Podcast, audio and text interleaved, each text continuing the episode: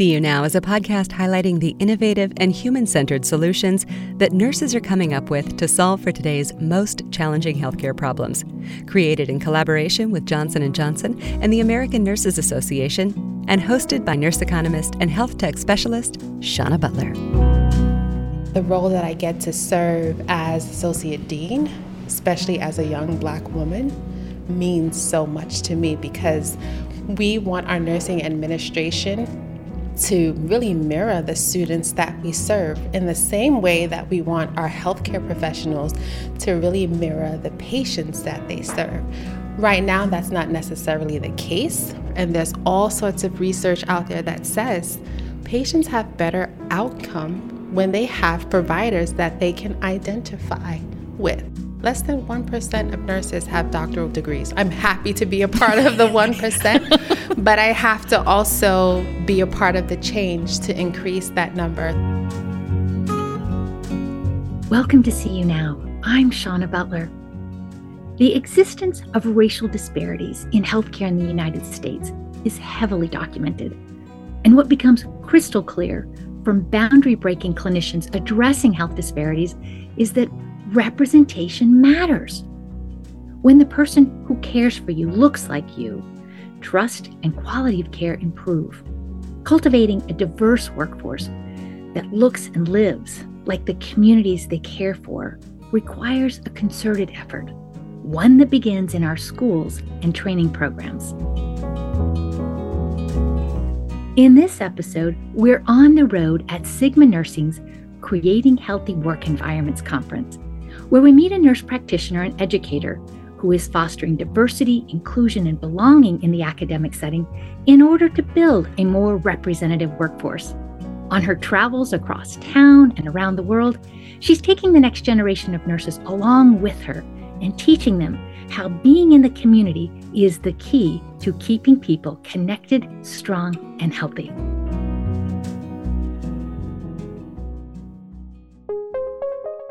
I am Dr. Selena Gilles. I am an adult nurse practitioner. I specialize in pain management, also community and global health. I'm a clinical associate professor at NYU Rory Meyers College of Nursing, where I also serve as the associate dean of the undergraduate program. I am the daughter of a Haitian immigrant. I grew up in Brooklyn, New York, where there aren't a lot of resources, and so my mission is really to improve those health inequities, combat those healthcare disparities in communities of color, but in the entire world.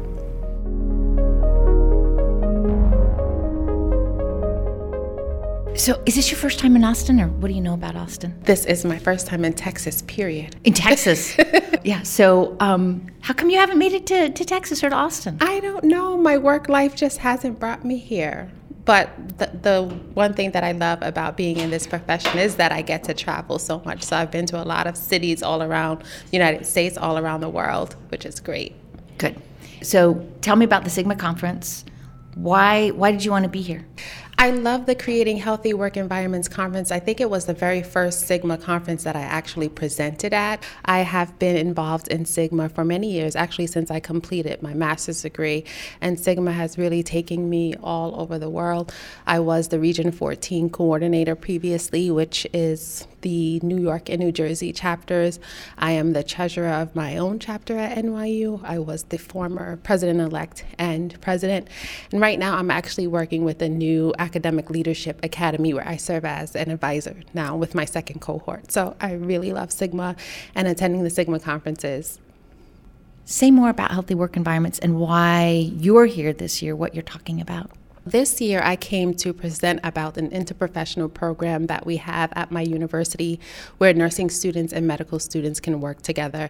And I think as health professions, a lot of the times we work together without a true appreciation for what each other does, what their role is. And so I came to talk about our program, which we implemented two years ago. We're now in our second cohort. And so our nursing students and our medical students are able to be in the clinical setting together for a full year where they're taking care of the same patient at the same time, but really with a spin on it, with a focus on social determinants of health. And so really assessing that for their patients and bringing that back to the team to talk about the barriers and the challenges and who from the team can help the patient with that so that they can meet their outcomes. That sounds unusual.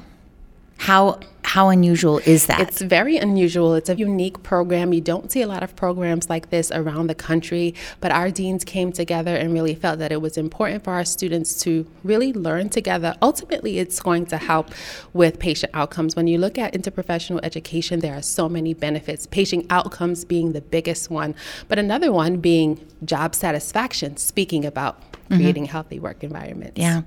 And I don't think a lot of people who you know, people who are receiving care, I don't know that they understand or recognize that oftentimes the very first time a surgical team or a procedural team comes mm-hmm. together is actually the very first time that particular team has come together. Right. That the way we are educated as pharmacists, social workers, physicians, nurses, everybody who plays in that healthcare team, we don't train together. No. And the very first time we meet, is on the playing field. Right. And we don't practice together necessarily. So and and because of the people that we're taking care of, every single time we come together, mm-hmm. it really is the first time yes. that we have done this particular service procedure working together as a team. So when you say interprofessional training, Tell me what that looks like. I think the challenge is in looking at the individual curriculum for the social workers, the physicians, the nurses, the physical therapists, the occupational therapists. What they learn, how they learn it, when they learn it is very different. And so when you're trying to align those curricula, it can be very challenging, which our own team, we did see that. And so, really looking at where are the commonalities, where are things different, and how can we work together so that they can learn together. It's challenging, but I think it's something that's very important because, as you said, they usually are not meeting each other until they work together. Yeah. And so the fact that they can learn together makes them really appreciate each other's roles. And even some of our nursing students, they'll say, you know, we really do the same things. The medical terminology versus the nursing terminology may be a little bit different. We're really doing the same thing. We have the same goals. And so that aha moment when that goes off for them is just so amazing to yeah. watch. I don't know if people understand this. They might know it intuitively, mm-hmm. but one of one of the other pieces why it's so important for us to train together is that we build trust. Yes. And there is so much that when you're working together as a team that you can communicate with a look, with a nod of the head, oh, yeah. with an inflection of the voice. and when you've trained together, and you understand what those training pathways are, it builds a level of trust and a, a level of understanding, depth of, I know what your training pathway would be. Mm-hmm. I know what you're good at. I know what the limitations are. So I know what to ask. I know, like, you're not the right person to ask. Mm-hmm. How does that improve somebody's experience, either as the patient, the family member, or the person delivering the care, when you have high trust environments?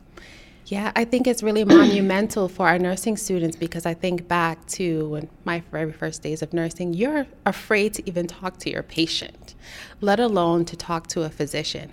And so it really helps them, as you said, to build that trust. So, really having them understand those roles. And I think it makes them more comfortable.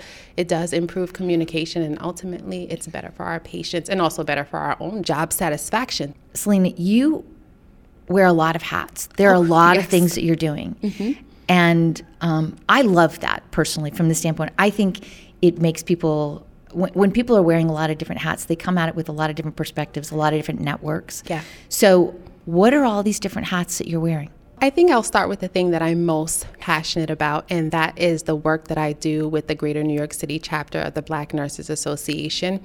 I think for me as a nurse and even as a student, we don't necessarily think about being a part of something external to what we do every day.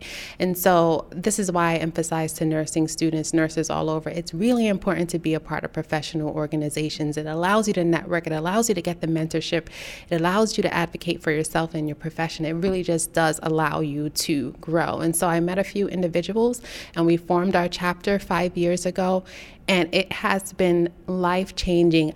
I started as the programming and community service chair, which I still am.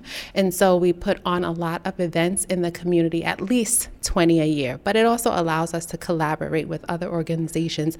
So we're doing things to address healthcare disparities in communities of color, and it's amazing. And so we do a lot of health fairs, we do a lot of community work, career days, really going into the community and educating students about healthcare and becoming a nurse. And so that's something that's going to help us to diversify that nursing workforce.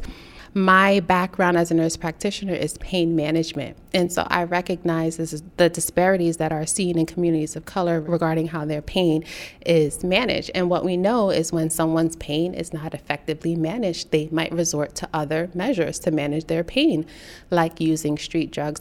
And so we train nursing students on how to prevent, recognize signs and symptoms of opioid overdose, something that was really, as I recognized as an educator, was lacking in the curriculum. So not only just training nursing students, but training the community, people who may not necessarily be aware of what they can do if they see someone who may be experiencing an overdose.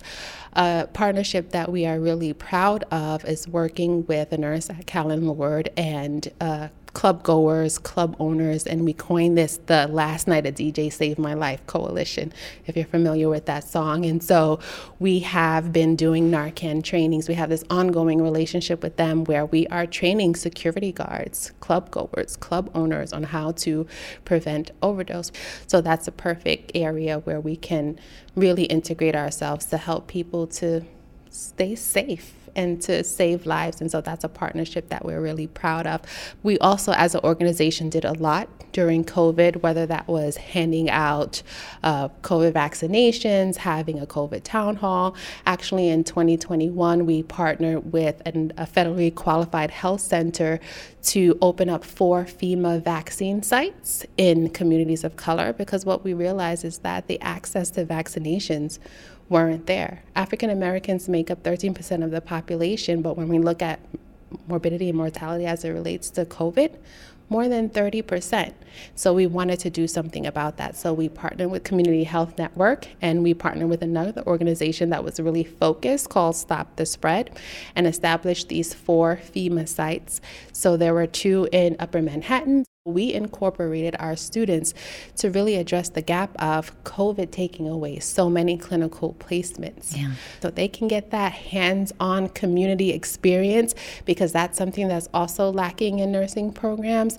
And so they were able to come into underserved communities of color, administer vaccines, educate them. We were able to link our participants up with primary care services and any other resources that they may have needed.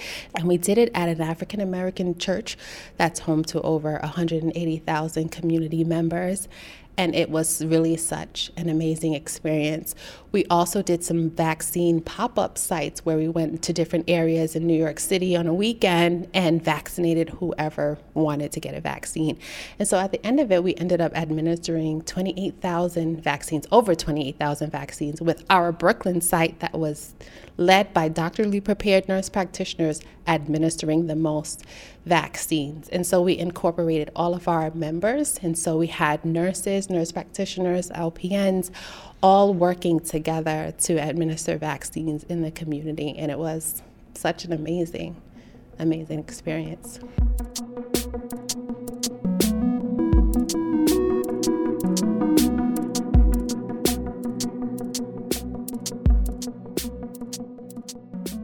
I think we really have to reframe how we think about nursing education. And COVID really did force mm-hmm. us to do that. I really do think that true healthcare takes place in the community. We don't want people in the hospital. So we need to get them when they're healthy, teaching them about how to stay healthy so that they are not going into the hospital. So, one of my missions in being the associate dean is really making sure that our students have diverse learning experiences in the community Because what we're seeing is, and this is probably the same in a lot of nursing schools, when they look at that community placement, it may be an ambulatory center. Well, that's not community health. Or it could be that our students are working with some sort of visiting nurse services. And that's great community health. And so giving them more of those experiences. So we have a lot of different partnerships that we have been working on so our students can truly be in the community placements. And the other way I sort of loop my professional organizations is I bring my students along when I'm doing health fairs so they can interact with members of the community and not just our local community, right? We know that neighborhoods look different everywhere, but not just where we live. What about where there are high rates of hypertension, where there are high rates of other cardiovascular diseases, and bringing the students to the places where people don't necessarily have access to great care. I think it's great for them to see because there are a lot of disparities on how people get care depending on the neighborhood that you're in. And so it helps them to really see those social determinants at play when they're going into the different communities. Another part of that is how you think about community. Of course, we can think about community as where we live, but the community is also part of the, the larger world. So, not just working locally, but getting our students involved in global health experiences. And so, that's another thing that I'm very passionate about. Another hat that I wear, really working with different organizations to provide great health care to people in other parts of the world. Something that I love to do, and every chance that I get, I do it. I've been on six medical missions, and people always ask, well, why do you do this work? Why do you care what's happening in this other country? The analogy that I like to use is if my neighbor's house is on fire, even if they live across the street and down the block, that's going to have an impact on me. We saw that with COVID. You have to care about what's happening in other parts of the world. And so I make it my mission whenever I can to go and do some global work. So I have organizations that I work with in Ghana, also in Nigeria, and in Haiti, where my family is from. And speaking of a community, my very first experience as a nurse practitioner was in Haiti on a medical mission after the earthquake. When you're in these settings, your phone probably doesn't work. You may not speak the language, and what you're relying on are your clinical skills. And to me, I think that makes you a better provider, a better nurse, because you're relying on what you know and the skills that you have. And so that was a wonderful experience for me. So wherever I can, I try to make sure that I'm getting my nursing students involved in those global health experiences. And so I've taken seven students to Ghana where they were able to engage in education with women, with children. We had a huge oral health initiative. I had them go to a high school where they talked to students about sexual education, which was a challenge because they believe in practicing abstinence, not giving out condoms. And so that was an interesting experience for them. I took some students with me last summer to Nigeria. Two of them had just graduated, just took their NCLEX the day that we left to go on the trip and I there was also a nursing student and a, a nurse practitioner student with me. And so whenever I can, I really try to bring students along so that they can see what healthcare systems may be like in other countries in comparison to the United States. And it's I, a great place to get ideas. It's a great what place to get ideas, and it's an experience that's very rewarding. Yeah. And humbling and gives you a true appreciation for what you have that you may take for granted. So, Selena, those are some of the hats that you're wearing. Yes. Uh, talk about the academic hats you're wearing. Yes. So I am a clinical associate professor at NYU, where I also serve as the associate dean of the undergraduate program. I've been in nursing education for the same amount of time that I've been a nurse practitioner 13 years. And those worlds can be very much different, um, but a lot of, of connections. I really love doing both. But the role that I get to serve as Associate Dean, especially as a young black woman, means so much to me because we want our nursing administration to really mirror the students that we serve in the same way that we want our healthcare professionals to really mirror the patients that they serve. Right now, that's not necessarily the case, but we're doing a better job. And so for me, being in this role, I recognize that it's bigger than Yeah. me. It's not just about me and my career aspirations, but it's about those students of color who see me in this role and they see it as, you know, that's something that I can do one day. When I was coming up, when I was in college, I didn't have that representation. My dean didn't look like me. I barely had two professors that looked like me. Mm-hmm. And so for me to be able to be that representation for students of color, that's really big. And so I have a big job that takes me all around the world, that I have a lot of huge responsibilities in being in charge of faculty and 700 plus students. But I recognize how important it is for students of color to really see me in that role. But being in that role also gives me a lot of opportunity to incorporate diversity initiatives into our program. So, some of the things that we've been able to do is we launched a Diversity Matters series. And I know you met with Joanna Seltzer from mm-hmm. Nurses You Yeah. Should Know. So, I'm an advisor on that whole initiative. And so, mm-hmm. what I did was incorporated that into our nursing program. So, of course, everyone knows about Florence Nightingale, but there are so many other influential nurses of color out there. And so, we've been incorporating that into our nursing program. We've been having diversity a diversity matters series where we talk about different aspects of diversity, and it's not just about I, I w- ethnicity. I was just going to say that that is one of the really great things about nurses you should know. These are nurses you should know Yes. throughout periods of time, different parts of the world, and um, the different aspects. People don't necessarily appreciate this vast range of influence and care and advocacy and uh, social justice and movement building and incorporation of technology or welcoming immig- immigrants into our country or adopting new ways of, of care models and where we care for people. I mean, it's it's a very very very long list that um, Joanna and Raven have.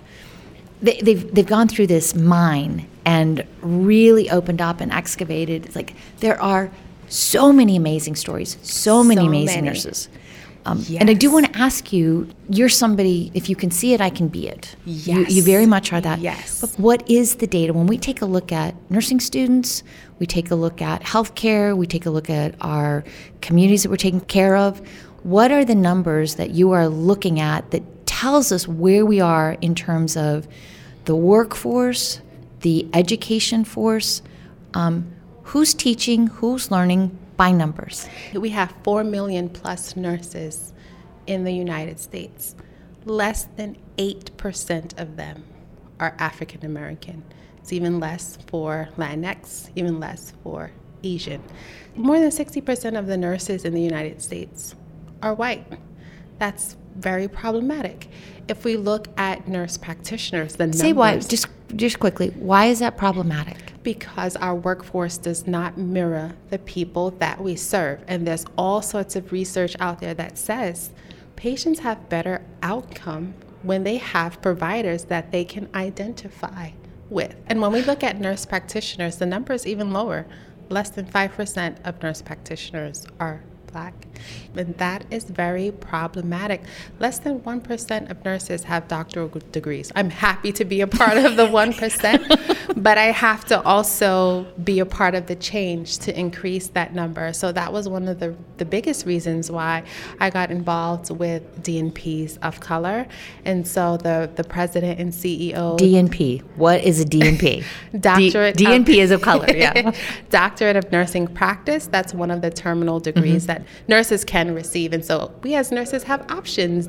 Uh, for doctoral degrees, so we can have a DNP, which is a Doctorate of Nursing Practice. That's what I have. You can have an EDD, which is an educational doctorate, or you can have a PhD, which is a research doctorate. I am a nurse practitioner, so I decided to go the DNP route. And so I met Danielle McCamey, who's the president, and founder, and CEO of DNPs of Color. I love the work that she's doing to really change the game and forge new paths. That's our theme for the year.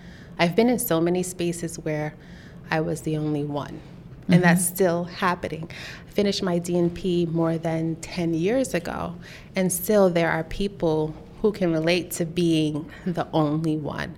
So, really, DNPs of color, it's really about providing support for other DNPs who are going through that experience, getting that degree, and giving them that support via mentorship, advocacy, and networking. That's the key part, setting yeah. them up for success. It's really about transforming the landscape of nursing and really helping to diversify that nursing workforce. As a provider of color, as a nurse educator of color, we have very unique experiences when we are in those worlds. And depending on where you live, you might be the only person of color at your job, and that is very challenging. So it's nice to have a community of individuals who understand what that experience mm-hmm. is like, who've been through certain things, and really can guide you in your journey and provide you with that support because it's difficult. It's not an easy road. So we're talking a lot about diversifying the, nur- the nursing workforce, and I think there are some other strategies that we certainly can implement to help with that. When we look at nursing education, 14% of black nurses have master's degrees.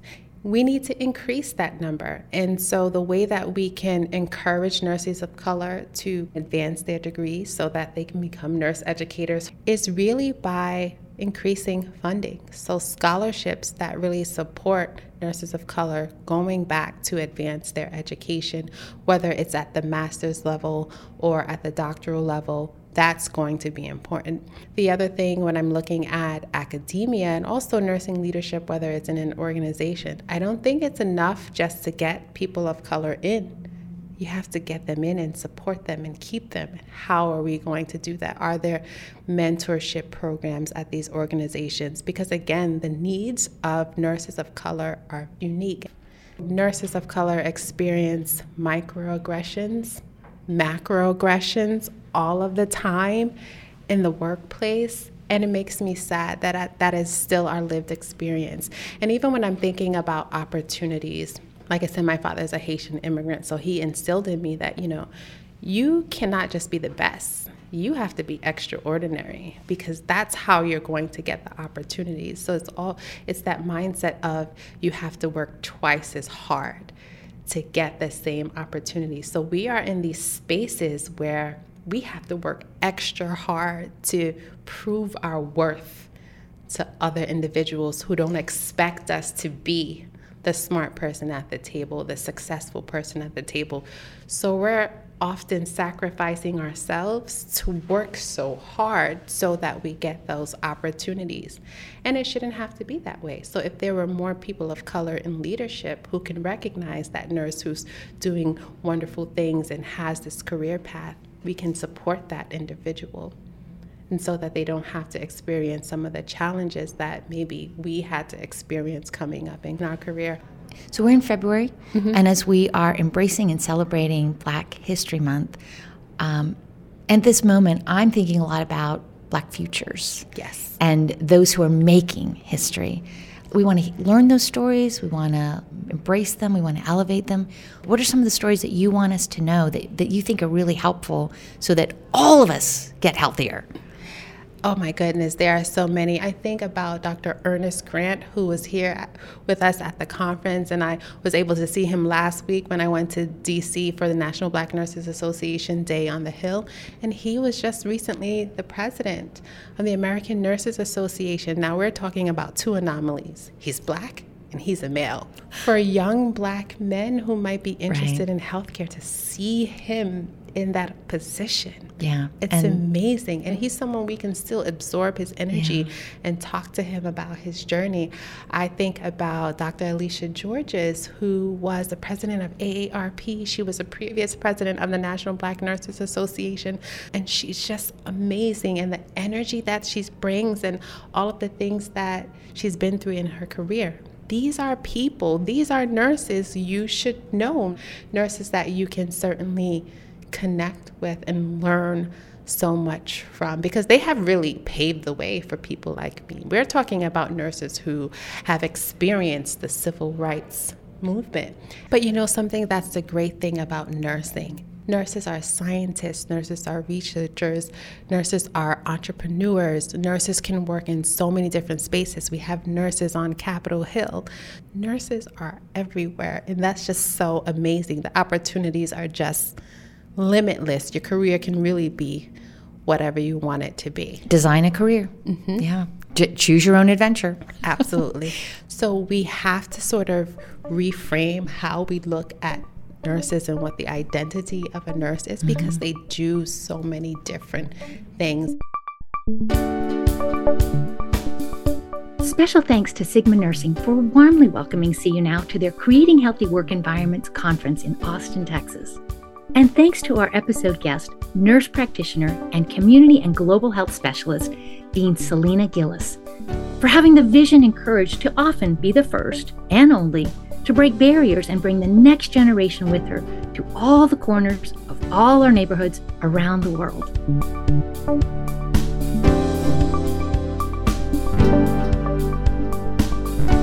Coming up next, we take you to another live event, an entertaining evening of stories from frontline clinicians. And this one features Selena's colleague, friend, and fellow Brooklynite, nurse practitioner Julius Johnson, better known as Dr. J. I'm from Brownsville, Brooklyn, New York, which has the most New York City projects per square foot in the entire United States. I have friends that were killed as I was growing up. Uh, I have uncles and family members and friends that died prematurely from death over and over and over again. And I say that because it has created a frustrating issue of how do we get black men to care about their health? And to give you a running joke that's on Instagram in terms of how much men don't know about their own healthcare, there's this dad. He goes to his wife and he's like, honey, I'm on the phone with the doctor's office and they want to know what my DOB is. And the wife was like, Your DOB? What are you talking about? And he's like, I don't know. They asked me for my DOB. So I'm asking you, what's my DOB? And the wife goes, You mean the day you was born? And he's like, oh, yeah, I was born on a Wednesday. I think it was nighttime. right?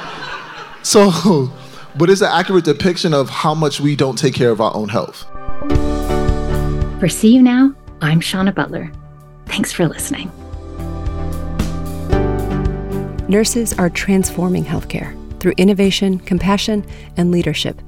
And Johnson & Johnson is proud to continue its 125-year commitment to champion nurses through recognition, skill building, leadership development, and more.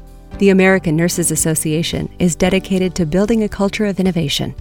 Nurses improve the lives of patients and communities through innovative thinking, empathetic connection, scientific rigor, and sheer determination. ANA is proud to support and advocate for our nation's most valuable healthcare resource, our nurses. For more information on See You Now and to listen to any of the earlier episodes in our library, visit seeyounowpodcast.com.